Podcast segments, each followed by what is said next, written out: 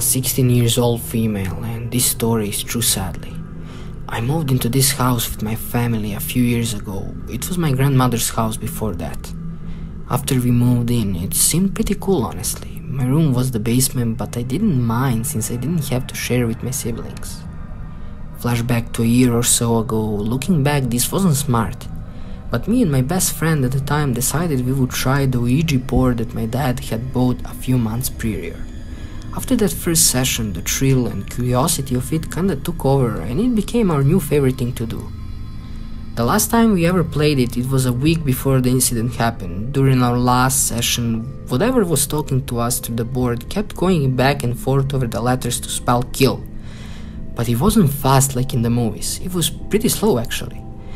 My friend started freaking out and made us force it to close the session. She was crying and clearly shaken up. She was screaming at me, making me promise her I wasn't the one who moved it. I had moved it in prior sessions, but this time I was just as scared and confused as her. The energy in the room felt so gross, and we were both filled with anxiety. Well, about a week after the session, I was trying to do my own acrylic nails, but I forgot how strong the chemical smelled. I had my door closed and my fan off.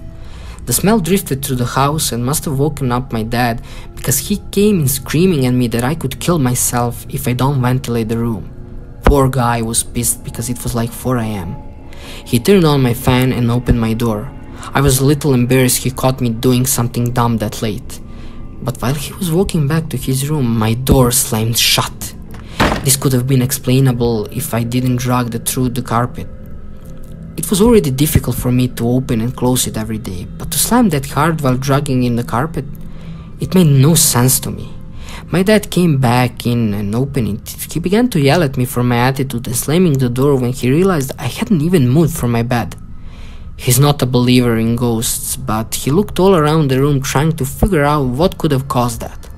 We threw out the Ouija board after that, and I didn't think of it at the time, but he thinks whatever slammed the door was trying to help me gas myself in my own room. I don't know what it was, but he wanted me dead.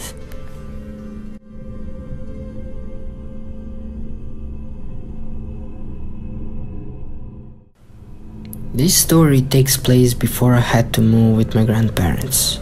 It also takes place early spring and the day was really cold.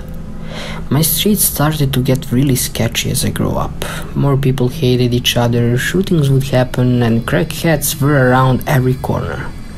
Rumor had it that this house in the woods had a dead body inside. Of course, I knew this from a few neighborhood kids I knew. I was sure that there really wasn't no dead body, so one very rainy night I snuck out of the house through the bedroom window. This was because I planned on doing stupid stuff in the house at the time. It took me a while to get to where the house was located. As I walked through the woodsy area, I heard some howling. Probably the dogs now that I think about it. I couldn't find the front door to the building, but instead found a humongous hole into the wall. I decided to crawl through there. I fell down and got my jeans stuck to a nail since I tried stepping over a hole into the floor. I quickly unhooked my jeans from it since I got bad vibes. The time was 3 in the morning and people believe that's the witching hour. One of those people being me. I walked around the house trying to find a place to examine for clues of a dead body. So far, there was just debris of the old house and wires hanging from the roof. No furniture except a cabinet was there. I looked through the doors and drawers, but of course nothing. 30 minutes in, and I hear crying and yelling. That's when my gut told me to run out of there and get back to the house. When I got caught coming back in, I had to sleep immediately. But I will never forget that god awful scream.